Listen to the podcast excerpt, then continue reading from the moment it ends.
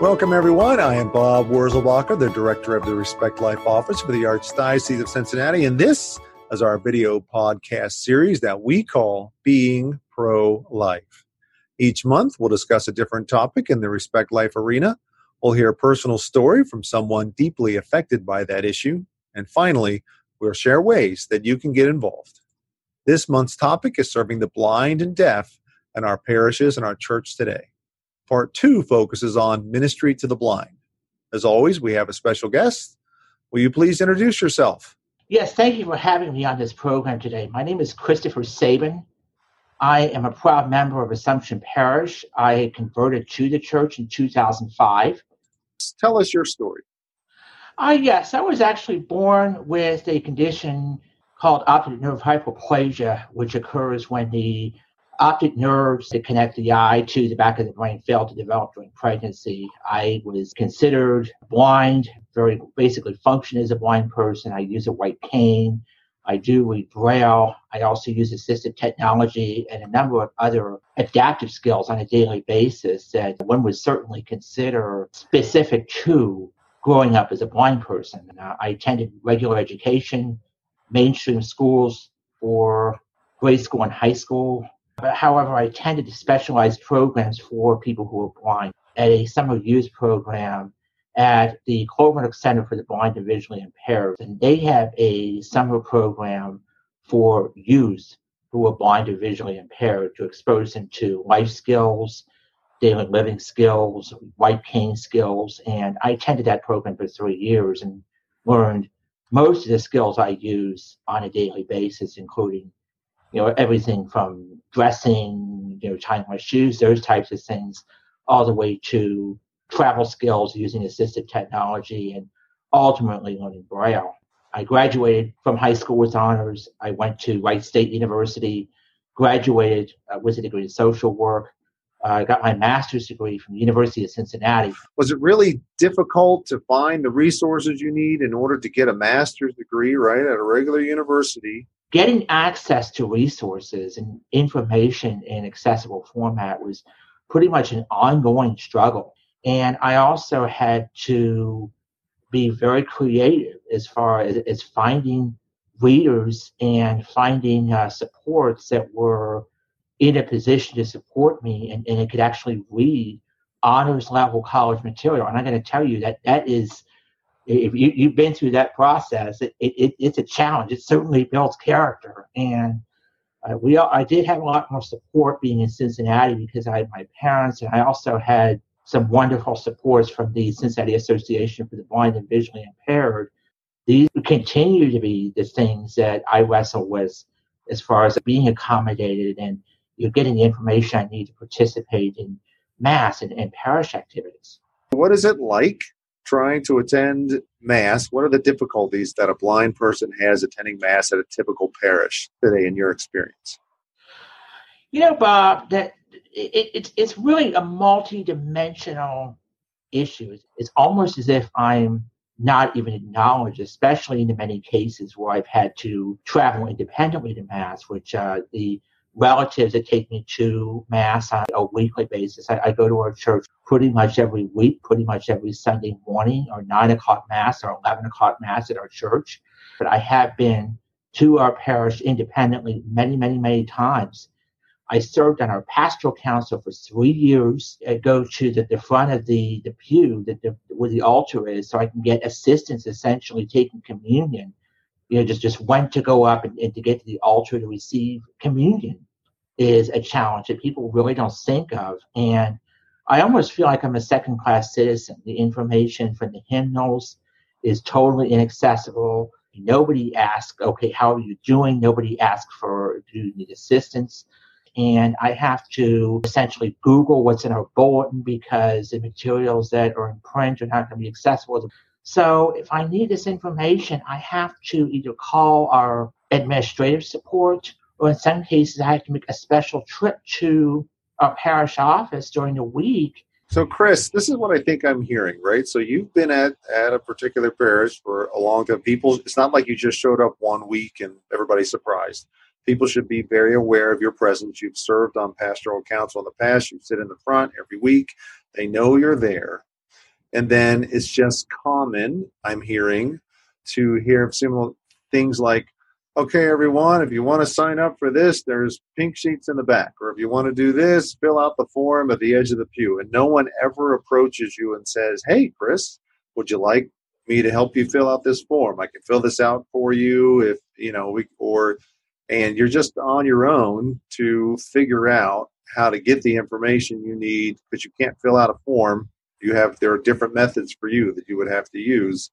And nobody seems to care to make that simple accommodation for you, even though they know you're there. Is that right? Absolutely. And I may also continue that uh, they, I have never, I've only one time, on one occasion, I believe, has someone actually offered to take me to church. So I've had to use rideshare, I've had to use some other community transportation, and of course, family to get to and from church.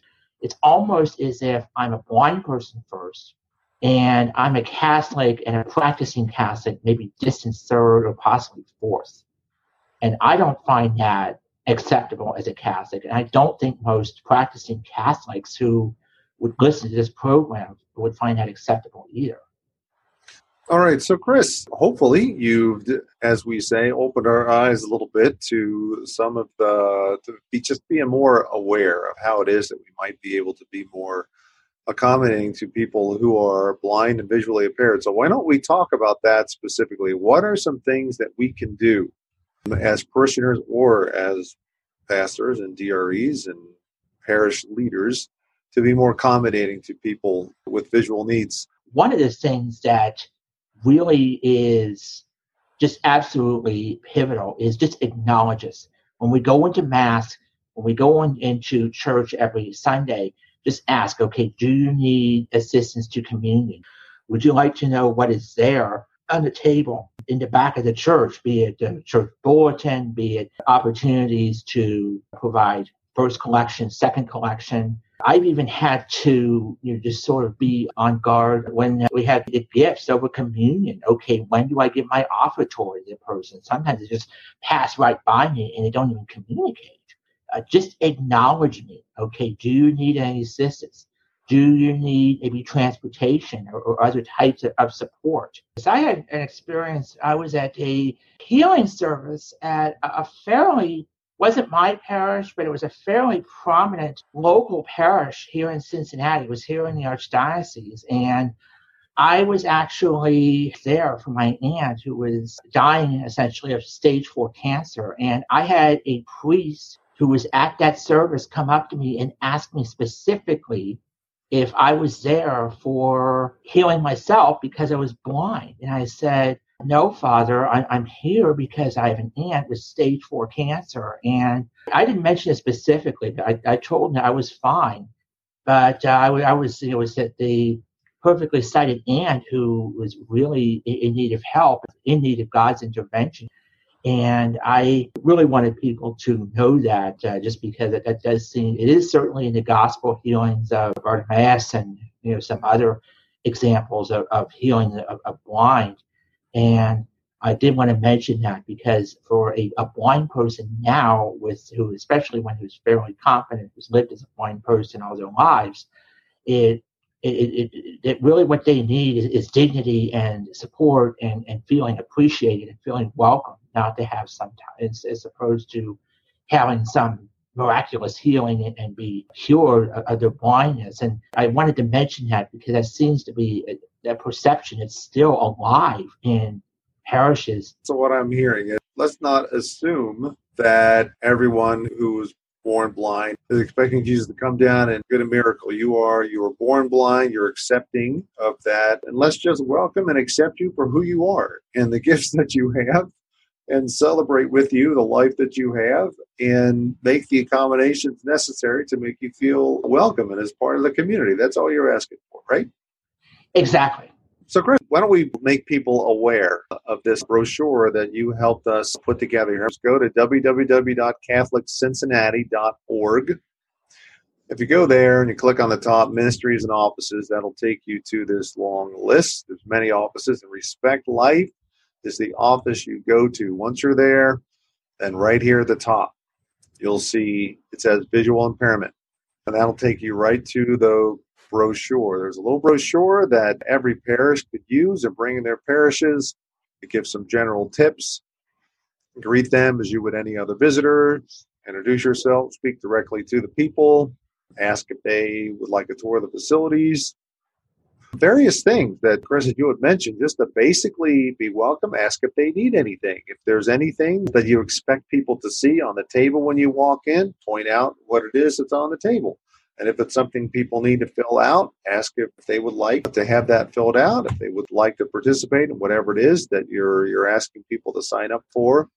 Make these kinds of accommodations. Ask if they plan to receive the Eucharist, and if so, if they need any help getting in and out of the pew or whatever it is that they need to know. What could organizationally parish leaders do, maybe to educate their parishioners, perhaps, or even just to make what should they do about their bulletins or whatever to, to help people who are blind?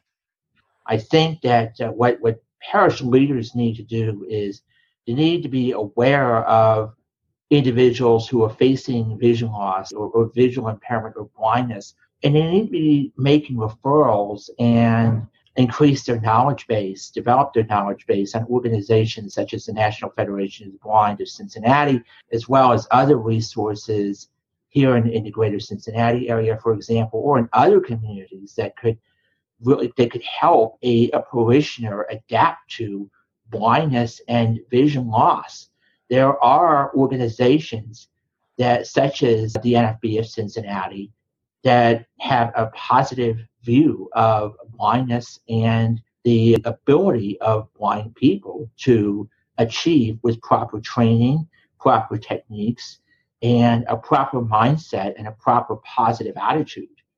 There are organizations that provide more specifically related to the, to the faith that provide accessible materials in Braille and on audio cassette tape. There's one in particular, is the Xavier Society for the Blind, which has been around for over 100 years, since 1900, I believe. It's based in New York City. It's a Jesuit apostolate. And we need to, as a parish, the leadership, I believe, in the parishes, in deaneries, pastoral administrators, need to be aware of these resources, that there are resources available to, for example, if, if uh, blind people need to learn basic living skills, uh, cooking, cleaning. If they need to know, if they need to be able to travel out independently. If they need to be able to use Braille or, uh, you know, books on tape or books on CD. They're in audio format or other assistive technology that's available. That, there are resources out there, and that there are people out there who are practicing, who are very skilled, very competent as blind people, and being blind doesn't necessarily mean the end of your existence. Okay, Chris, you mentioned the Xavier Society for the Blind as something that would be good for parishes to be aware of. So you can find this website at www.xaviersocietyfortheblind.org. And uh, tell us again what it is that you can find on this website for parishes. Well, the Xavier Society for the Blind is the primary resource for materials related to the Catholic faith, and I believe that they also have information specific to other Christian denominations as well, not just Catholic. But they are the primary resource uh, for that, and that is a resource I would recommend to people who are experiencing vision loss and they want to continue to have access to the faith, liturgical materials. You also mentioned the National Federation for the Blind, nfbohio.org. That's another website you can go to. Can you tell us what can we find on this website here, nfbohio.org? The National Federation of the Blind, we consider ourselves the voice of the nation's blind. We have 50,000 members. We were established in Pennsylvania in 1940. We are the leading organization advocating for equality and security and opportunity for the blind in the United States. The NFB of Ohio is our Ohio State affiliate. If you go onto the website at nfbohio.org, you will find a quarterly publication called the Buckeye Bulletin. That's sort of the flagship or the heart of what we provide. We also have specialized divisions, such as uh, the Diabetes Action Network, which is specific to individuals who are dealing with diabetes and vision loss, which is actually one of the more the most common cause of vision loss among the adult population. Do advocacy for blind parents. We do advocacy for guide dog users. We have a specialized division for users of guide dogs. Okay, so Chris, you were talking. So we were on the National Federation of the Blind Ohio page, nfbohio.org. If you happen to be on that page, you want to go directly to the national page, which is probably not surprising. It is at www.nfb.org. You just take out the word Ohio and you'll be on the national page. So here we are on the national page. So, Chris, what can we find now here on the national page? The national page, well, it's very comprehensive, first of all. It has access to, of course, our publications. There's general information about blindness, about vision loss. We have a number of podcasts. You can also access audio of previous podcasts through that website. Our flagship publication is the Braille Monitor which has information about and for people who are blind and people who advocate for the rights and equality of people who are blind in the United States. Okay, great. And now, if we go back to the Ohio page again, if you go back to nfbohio.org and you want to donate to this organization, if you donate to the organization, where does that money go, Chris? If you donate to the organization, that will go to our state affiliate. Basically, any kind of donations that would, would operate would go to helping people attend our national and state conventions. There are a lot of people, uh, obviously, who are blind who have very limited resources. They're unable to find jobs because the unemployment rate for people who are blind, I believe, is 79%. It's extremely high. And that really has to, that really gets to some of the issues that we had talked about earlier. There's access to training, access to resources is just not available, particularly in Ohio. So, so Chris, the National Federation for the Blind and the Ohio chapter, that's going to help people on both ends, if you will. It's going to help people who have gotten around continue to get access to information to help them in their daily work, but and also people who are not well employed to help get them access to training and help in order to be more independent. Is that right?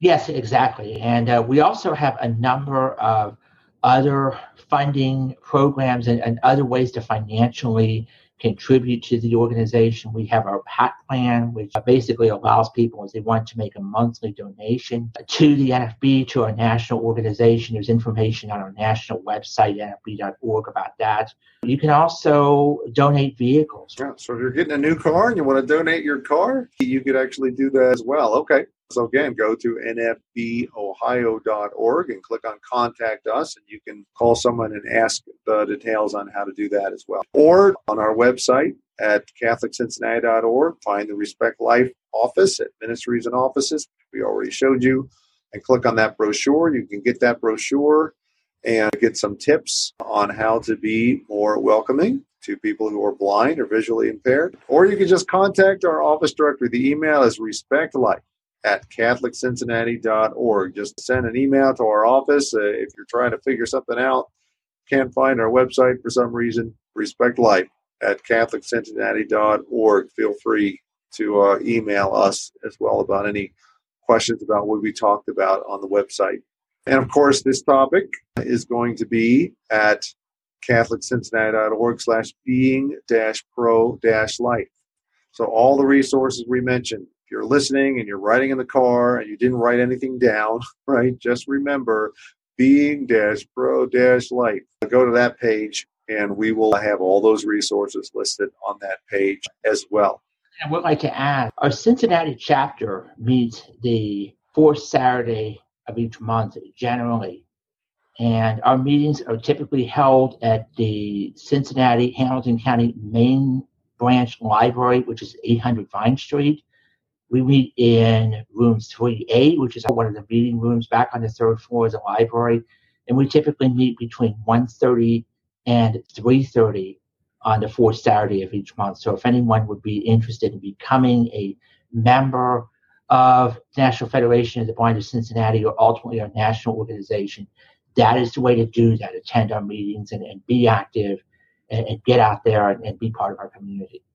Just in conclusion, and summation, uh, I, I feel that what I hope people get from this podcast and the point that I want to make is that we are people with dignity. We are people who are contributing members of society and can and have all the ability, all the potential as anyone else in our community can to contribute to our faith and be active in our parish just as long as people acknowledge us and understand that we may need some accommodations in, in certain areas, but as long as people communicate with us, then that's the point that I want to take away. And that is, I think, the main step to helping us become active members of our parishes and active members of our communities. Thank you so much for bringing that up, Chris. That's exactly why this is one of our topics on our Respect Life arena because everyone has human dignity. We want everybody who wants to participate in our churches, even if you have a disability, even if you are blind, whatever it is, we want to try to make everyone feel welcome. And sometimes there are some things we need to do that don't always occur to us. that we need to do to help everyone feel welcome. So thank you so much for your time with us today, and I hope you have a great day. And you too. It's been a pleasure. And I want to thank all of our viewers and listeners for tuning in on this episode of our Being Pro Life series. Head to the website and view all the links talked about in this episode at www.catholiccincinnati.org slash being dash pro dash life. Thank you again for joining us today, and I look forward to being with you next time.